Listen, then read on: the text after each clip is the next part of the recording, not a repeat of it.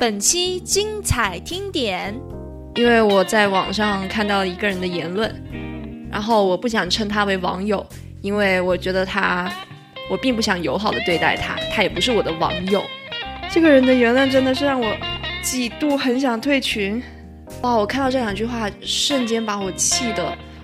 到底要不要因为某一个人的言论然后就去离开这一个承载言论的一个，无论是微信群还是一个平台，还是还是说我们生活中的生活环境吧。如果你因为这一个人你就去远离了那个环境的话，就代表着你也放弃了那些你喜欢的东西，那它到底值不值得你去远离呢？其实我有纠结过要不要把我说的这些话，我自己的想法给你，因为这些话至少来说不是网上所说的那种正能量的东西，甚至会让路人感觉我是一个戾气很重的人。我不奢求可以喜欢我，但是我很期待你会能接纳最真实的我。嘿哟，大家好，我是昨天晚上刚刚参加了日语分班考试，然后顺利结束的邓可乐。你现在收听的是第四期的邓可乐不喝可乐的时候。我其实有策划好几个其他期的话题，但是我这一期是真的忍不住想现在就录，然后现在就把它放到第四期的位置了。因为我在网上看到一个人的言论，然后我不想称他为网友，因为我觉得他，我并不想友好的对待他，他也不是我的网友。我是在一个粉丝群里面认识他的，在一个播客节目的粉丝群里面，然后他今天的言论几度导致我想退出这个群，但是我又挺喜欢这个群里面的其他人的，而且我觉得这个群是我喜欢这一个播客节目的算是一个标志吧，让我可以去在群里面表达我自己的喜欢程度，然后不用在网上随便的发表一下也没有人看得到，而是可以在群里面跟同样喜欢这个播客节目的大家去讨论，我觉得是一个特别好的地方。但是这个人的言论真的是让我几度很想退群。这件事情的开端是这样的，不知道谁在群里面提了一下女性主义的事情，好像是说一个女性主义的播客呃，挺好的，有什么什么样的表达方式，有什么什么样的言论值得我们去学习之类的东西吧。然后这个人突然跳出来说了一句，我不太明白啥叫女权，女权受啥压迫了。哇，我看到这两句话瞬间把我气的，然后我再把他其他的言语给你们读一读。现在不都让着女孩吗？我工作的时候所有的重活基本都不让女同事插手，我妈以前上班的时候扛麻袋搬重物那是家常便饭，张嘴骂老爷们的比老爷们骂女人的要多。哈，这你可错了，日本女性现在爽得很，现在日本女性法律保护得很好，男人不敢轻易女离婚，女的在家里面带孩子去送去学校之后，就在美容院做做运动，然后跟邻居八卦一下，顺便搞个外遇。等年纪大了，男人退休一离婚，财产分一半，男人的退休金拿一半，还每个月拿赡养费。这就是他目前我想搜集到的所有令我讨厌的言论。其实我觉得如果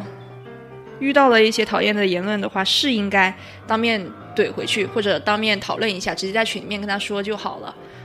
我也有在群里面参与这次讨论，但是我参与的次数比较少，就偶尔发言一两句而已。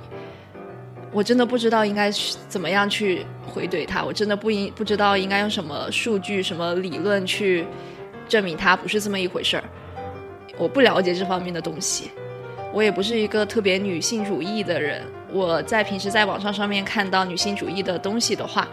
我只会觉得哪一方说的比较有道理，然后觉得嗯是这么一回事儿，然后自己在线下默默的思考一会儿，然后慢慢的扭正自己的观念，我只会这个样子。但是我看到这个人的言论我真的是很生气，而且他出现在我一个粉丝数量没有算超级多的一个但是很喜欢的播客节目的播客粉丝群里面。我觉得那本应该是一个圣地吧，我这么形容虽然有点夸张了，有点期望过高了，但我起码希望它是一个大家都对待互相都是特别友好，然后分享爱好啊，分享想法，分享生活的地方。虽然他也分享了他的想法，但是我觉得他的想法令我觉得恶心。虽然他说的其他想法是有正确的地方，而且他似乎在群里面也拥有嗯，说的一些话语拥有不错的赞同率吧，但是他的说的恶心的话是让人完全忽略掉他说的其他有道理的话。每个人有说的对的话也有说的不对的话的吧，但是我觉得不能因为他说的对的那些话，然后就让他忽略他说的错的那些话。嗯，所以我现在在纠结要不要退群。我感觉因为这一点点事就退群有点怪可惜的，但是他现在仍然在群里面讨论着女性主义的话题，让我觉得特别恶心特别恶心。而且他做了一个很聪明的事情，就是他在讨论的开端的时候就说了一些我刚刚说的那些话，而且他做了一个很聪明的事情，就是他在讨论的开端的时候就说了一些我刚刚提到他说的那些话，但是他之后又很巧妙的避开了别人对他那些话的质疑，然后改到了其他的话题。例如他到后面就说觉得现在很多的压迫都不是性别的压迫，不是性别歧视，都是阶级的压迫，就好像什么公司里面什么休产假，然后因为你休了产假，你比比别人休息的时间多了，那你的工作量就少了一些，所以的话别人当然会觉得你比起别人来说你的你的对公司的实用价值就没有这么高。他就转到这种话题上面了，然后就一直在讨论呃，性别歧视，然后性别压迫跟阶级压迫，就大家就自然而然的完全忽略掉了我刚刚提到他说的那些话。但我是一个默默的观众，偶尔说几句话，但是大部分时间都是默默观察的观众。我他说的那些话一直萦绕在我的脑海里面挥之不去。我觉得一个有这样偏见的人，能说出这样话的人，他真的能好好的去讨论一下是那个到底是社会阶级的压迫还是性别压迫吗？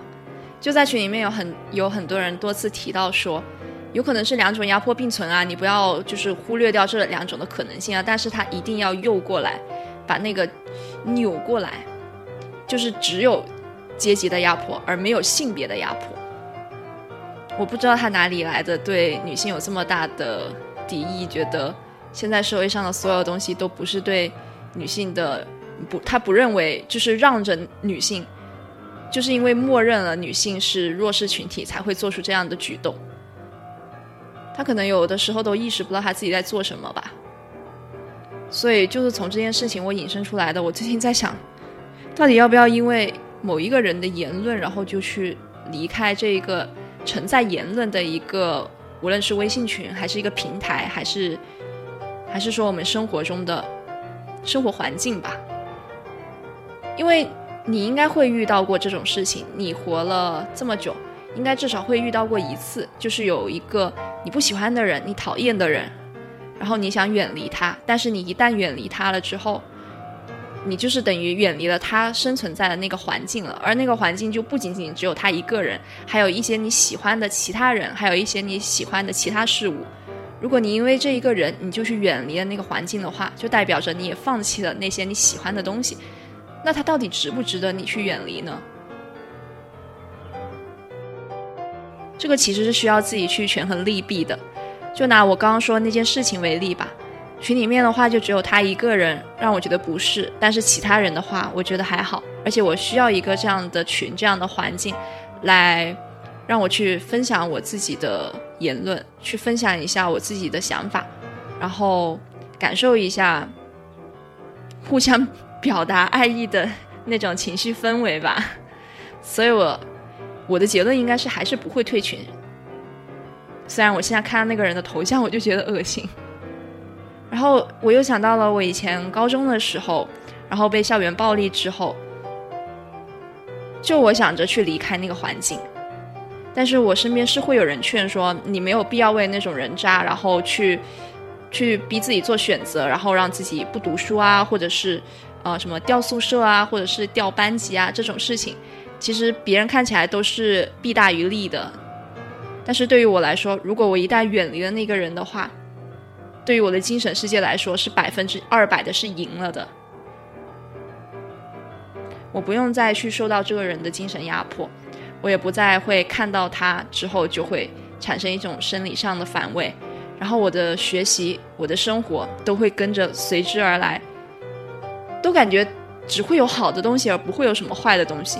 你想一想，你学生时代只要不是什么很严重的事情的话，一般都是平平淡淡正正常常的就这么度过了吧，所以你以后想起来的话就会想起学生时代一些小的事情，一些美好的青春回忆，一些跟朋友一起去呃，一起去打饭，一起在宿舍里面聊天，那些小小的但是很幸福的回忆。但是如果因为那一个人的存在，然后导致你以前本来应该有的那些好的回忆全部都变成那个人的，占据了你大部分回忆，我觉得就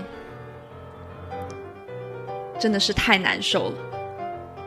所以在那种情况下的话，是一定要，对于我来说是一定要规避的，是一定要离开的，就算我要离开那个环境。希望你们在生活中或者是在网上遇到了讨厌的人或者讨厌的事情，都可以先权衡一下利弊，然后选择离不离开吧。如果离开的话，希望你有这个勇气去离开。其实我有纠结过要不要把我说的这些话，我自己的想法给录下来，然后放到我的播客里，因为这些话至少来说不是网上所说的那种正能量的东西，甚至会让路人感觉我是一个戾气很重的人。但是我觉得邓可乐不喝可乐的时候，就是记录我，是我的纪录片，是记录我最真实的部分，最真实的生活，最真实的想法，最真实的所有所有的东西。我是一个有喜怒哀乐的人，我会像之前几期纠结自己要不要买相机的时候那个样子，又纠结然后让人看到强迫症发作，然后也会像昨天那样收到了新的包裹很开心很开心，然后也会像可乐 F M 里面的我一样，然后让人听起来好像很元气，然后好像令人可以给别人传递开心的那种氛围。然后我也会像今天我刚刚录的那样子，因为看到别人的我不喜欢的言论，然后我恶心他，我不喜欢他，我觉得全部都是最真实的我。就像现在正在听就像现在正在听我这一期的你一样，我相信你在生活中也会有这样的情绪，所以你可以把我当作是你你可以把我当作是你，或者你身边任何一个普通的朋友那样，普通跟普通朋友跟你吐一下槽，普通跟朋友跟你分享普通朋友跟你吐一下草，普通朋友跟你分享一下生活中的快乐悲伤。我不奢求可以喜欢我，但是我很期待你会能接纳最真实的我。今天是三月十五号，是周五，应该对于所有的上班族还有学生党来说是一个很美好的一天，因为你们的周末开始啦，只要熬过了下午五点或者是六点那个放学时间跟上班时间，剩下的时间就是属于你们自己了。周末周末还很充足很充足的时间。而我呢，昨天收到了嗯、呃，优衣库跟村上春树联名的那个 U T， 还有就是富士的 X E 四 这个微单相机，然后我还录了一个 vlog。嗯，提前祝周末快乐，拜。